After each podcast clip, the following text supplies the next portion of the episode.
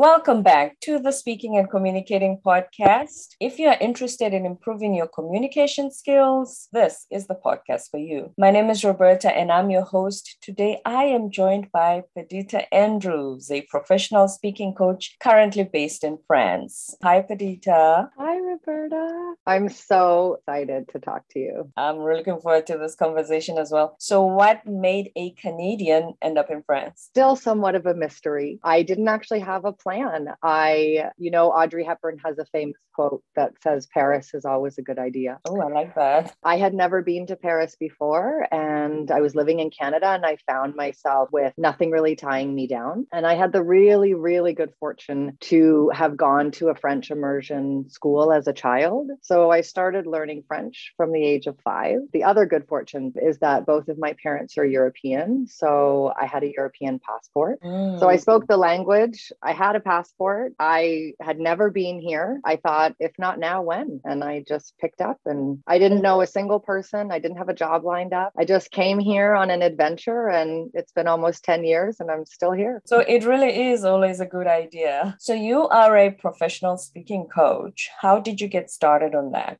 I never set out to be a professional speaking coach. I fell backwards into it. Like so many expats, I know that you know this just as well as I do. When I first moved to France, I started teaching English. I got a job as soon as I could working at Berlitz as an English teacher. Okay? Also has offices in South Korea. Yeah, I really connected with my students and they started asking me if I would give private sessions to their friends and to their families. And so I started just giving private sessions. And the more that I started working, the more I developed my style, which became a very conversational way of speaking. I'm not trained as an English teacher. So there were moments when my students had grammar questions that eluded me. I can't immediately explain to you the difference between as and like. I just know, Even right? For us who grew up yeah. English, there are just some things when I was teaching, I just know no.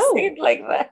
That's right. I would look it up and I would be able to answer their questions. But over time, I really started to figure out who I was as a teacher and then who I was becoming as a coach. And I would start to tell new clients listen, if you're looking for somebody that's really scholarly, really academic, I am not your girl. My sessions are to help you feel more comfortable, more fluid, to be more adept in a spontaneous conversation, and to raise your vocabulary. But it was never going to be today we're working on the present perfect. I realized really quickly that wasn't who I was. People responded to that. My practice grew. And then I started to hear people talking about how they were expected, especially in some of the bigger companies, to be able to present in English because that was the only common language, let's say in Europe. So they had a decent English level, but they weren't getting any support in terms of stage fright, effective presenting skills, communicating the ideas that they had in their head in French in the same way in English so that they would have the impact they were hoping for. Mm. And so I very organically developed a second service, which is the professional speaking coaching. So I do conversation coaching for people who want to maintain and expand their vocabulary. And then I also do professional speaking coaching, which is more event based or project based. They're pitching investors, for example. So we have so many things in common, right? We're expats. Right. It's almost like you're reading my mind. And imagine if English speakers themselves have to be trained on presentation skills, stage fright, all of those things we cover with people who already speak the language. So it's a double whammy when you first have to translate. A hundred percent. I mean, again, I feel like this conversation might just be you and I reading each other's minds.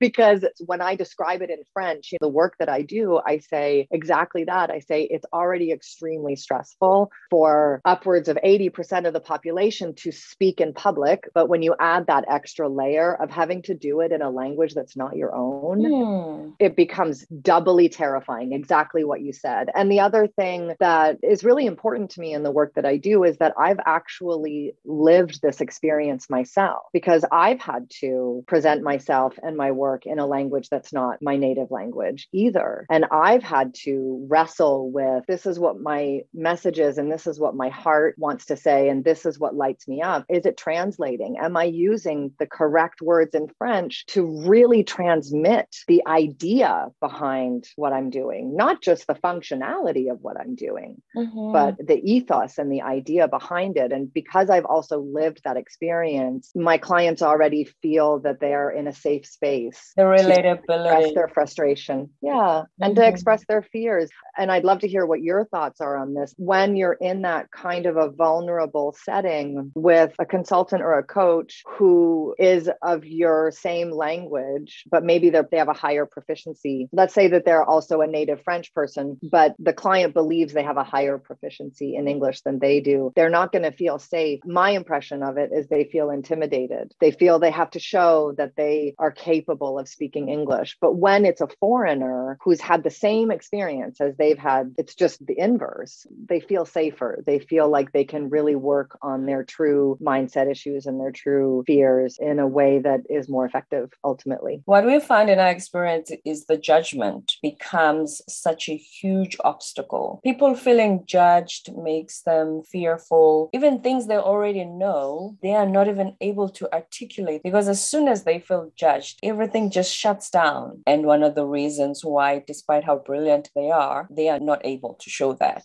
I love how you describe that. And it makes me think of judgment is the gateway for self doubt. That's what it is. It's exactly what you said. They start questioning their expertise. And that's something else that you touched on that's really important is that I'm certain you've also seen this in your work. It's amazing when you see someone speaking about their expertise in their native language, they can still be stressed out. And I'm, I'm not suggesting that it disappears. Say they're talking about it in a really casual environment, maybe with you or maybe with me, right? In session, they're just Mm. talking about their work, their ambitions, their successes. And you hear the way they talk about it and their body language. And then all of a sudden, when you change the language, it's almost like it's a different person. Yes. And I think it's fascinating that language can have that much of an effect. Because here's the thing as soon as you start speaking another language, you start to think to yourself, at the self doubt creeps in and think, Am I using the right word for this context? The same word, the context might be different as soon as you translate. One word in English can be used in different settings. And as soon as you use it in different language, you doubt, second guess yourself, and think, Is this the right context for what I'm trying to express? Yeah. And then it goes one step further. At least I see this in my clients. What I see happens after that is once the self doubt creeps in, then they start to ask themselves, do I even have anything to say?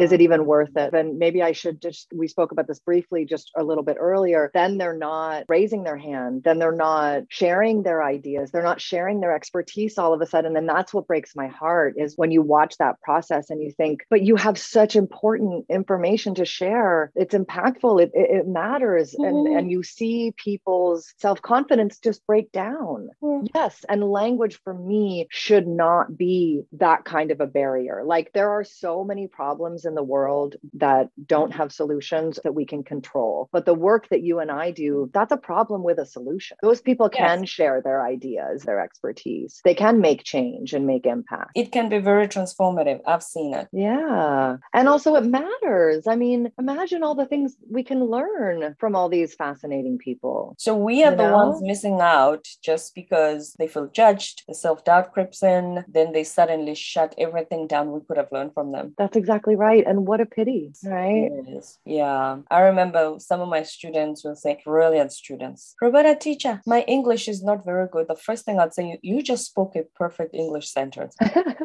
I feel like you might be my twin on the other side of the world because the stories that I often tell is the very first time that I meet a client, we have a conversation because if we're not a match, then it's Mhm. never going to work. So the first time we just meet and we just talk. I have my standard questions that I always ask because I need to do a needs evaluation. I need to do test a little bit their level, their comfort zone. And one of the questions I often ask is how many languages do you speak? For example, they'll say, well, I speak French, of course, and Spanish and German and a little bit of Italian. I look at them and I say, and? And they look at me with this like quizzical look on their face. And I say, what about English? And they say, oh, but I don't really speak. And I say to them, we just had an hour long, spontaneous conversation in English. You speak English, but it's this perception. Like you said, it's the judgment, it's this perception that they have. And I have to mirror back to them and say, you just spoke English. Like, same as your story. I mean, that's why I think we're twins on the other side of the globe.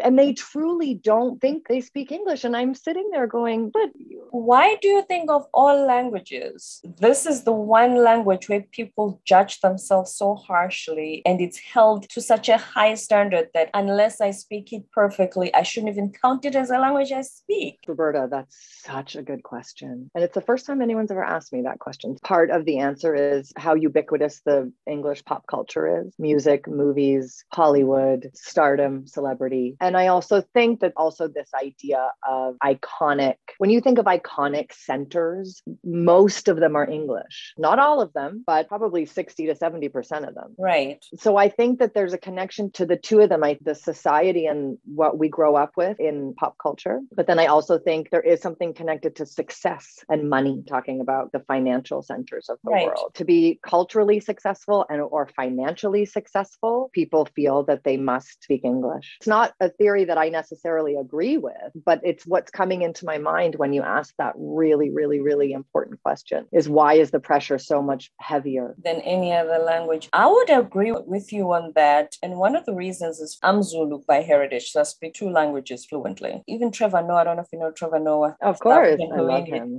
it's funny. He makes it about the French people. There's a joke where he says, because of accents as well. Remember, you have English, the language, then you have accents. Mm-hmm. Unfortunately, in South Africa, not only are you judged based on you or you come from Africa, then they're going to judge your accent. Even back home, we actually do. If you don't sound English in the way you pronounce, then people perceive you as not as smart.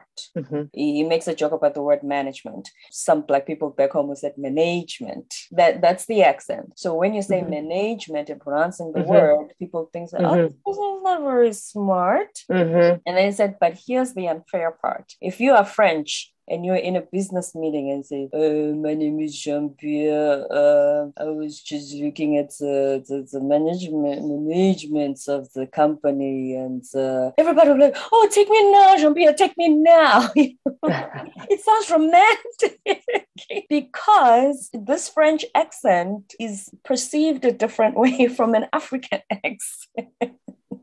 but they both say management we judge accents as well. Absolutely. I grew up on the Atlantic Ocean in Canada, mm-hmm. and there is a accent that it comes from that part of the world. And instead of saying about, they say about. I heard that in a movie. I thought it was just a joke. Uh, no, it's true. Like instead of saying, "What did you do yesterday?" Oh, we just went out and about. They would say, "We went out and about." Okay. And I think that your point about accents too is so fascinating because I think there are over 200 different English dialects, and the judgment and also the self judgment judgment that comes. I often hear my clients when I ask them what are their objectives is to get rid of their accent. Wow. My dad is British and he lived in Canada for maybe 45 years and he never lost his British accent. I guess what you might look at as a double standard. He was never judged for mm. living in another country with an accent. He never tried to lose his accent because he wasn't judged and also because of the history of course. It gives you the king's English. It, but what I think is is so interesting is why is that different from a French person who is obsessed about losing their accent? If you're speaking correctly and you're communicating your ideas, right. why is the accent important? But I think it's to your point because historically, I personally find it confounding, though I know it's true. It's exactly what you said. People judge other people on their accent. They make a determination about who they are and what their education is and what their intelligence is purely based on their accent. Why was that different for my dad in Canada than it is for a French French person in New York City. But then that's a whole other discussion, show, not not right. Yeah, for sure. That's true. It just saddens me when you say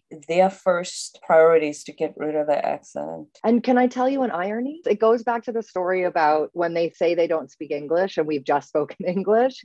they then say to me that they love my accent when I speak French and they find it adorable and charming. And I say to them, Well, do you think I sound stupid when I speak French or unintelligent? And they say, Oh my gosh, no, not at all. It's the same, the other side of the coin. It is. This is why I'm really fascinated about the fact that we do the same kind of work in different cultures. And I'd love to hear more about what it's like. Here, mm-hmm. I can tell you 100% that it, it's systemic in France and it starts in the French education system, which unfortunately is not very supportive, accepting, encouraging. It's rigorous to the point of children. If you think of this as my clients when they were children in school, mm. perfectionism was the goal. And my ethos in my work is communication, not perfection. But all the people that I work with, perfectionism was the goal in this very, very rigorous education system. In South Korea, first of all, in South Korea in general, and I love South Korean culture, perfection is a thing, not just how you speak, how you present yourself, always look your best, which is something we encourage, obviously. But there's just that little extra pressure of always looking your best all the time. Mm. In how you look, like I said, you just spoke a perfect English sentence and yet you're telling me you're not good in English because they think there's something in there if I continue this conversation that's going to go wrong. And I don't want it to get to that point. So I'd rather tell the teacher now that this English conversation is not going to happen. That's the other perfection part. This just reminds me of an exercise I was doing with my students. You know, the group BTS, right? I was showing them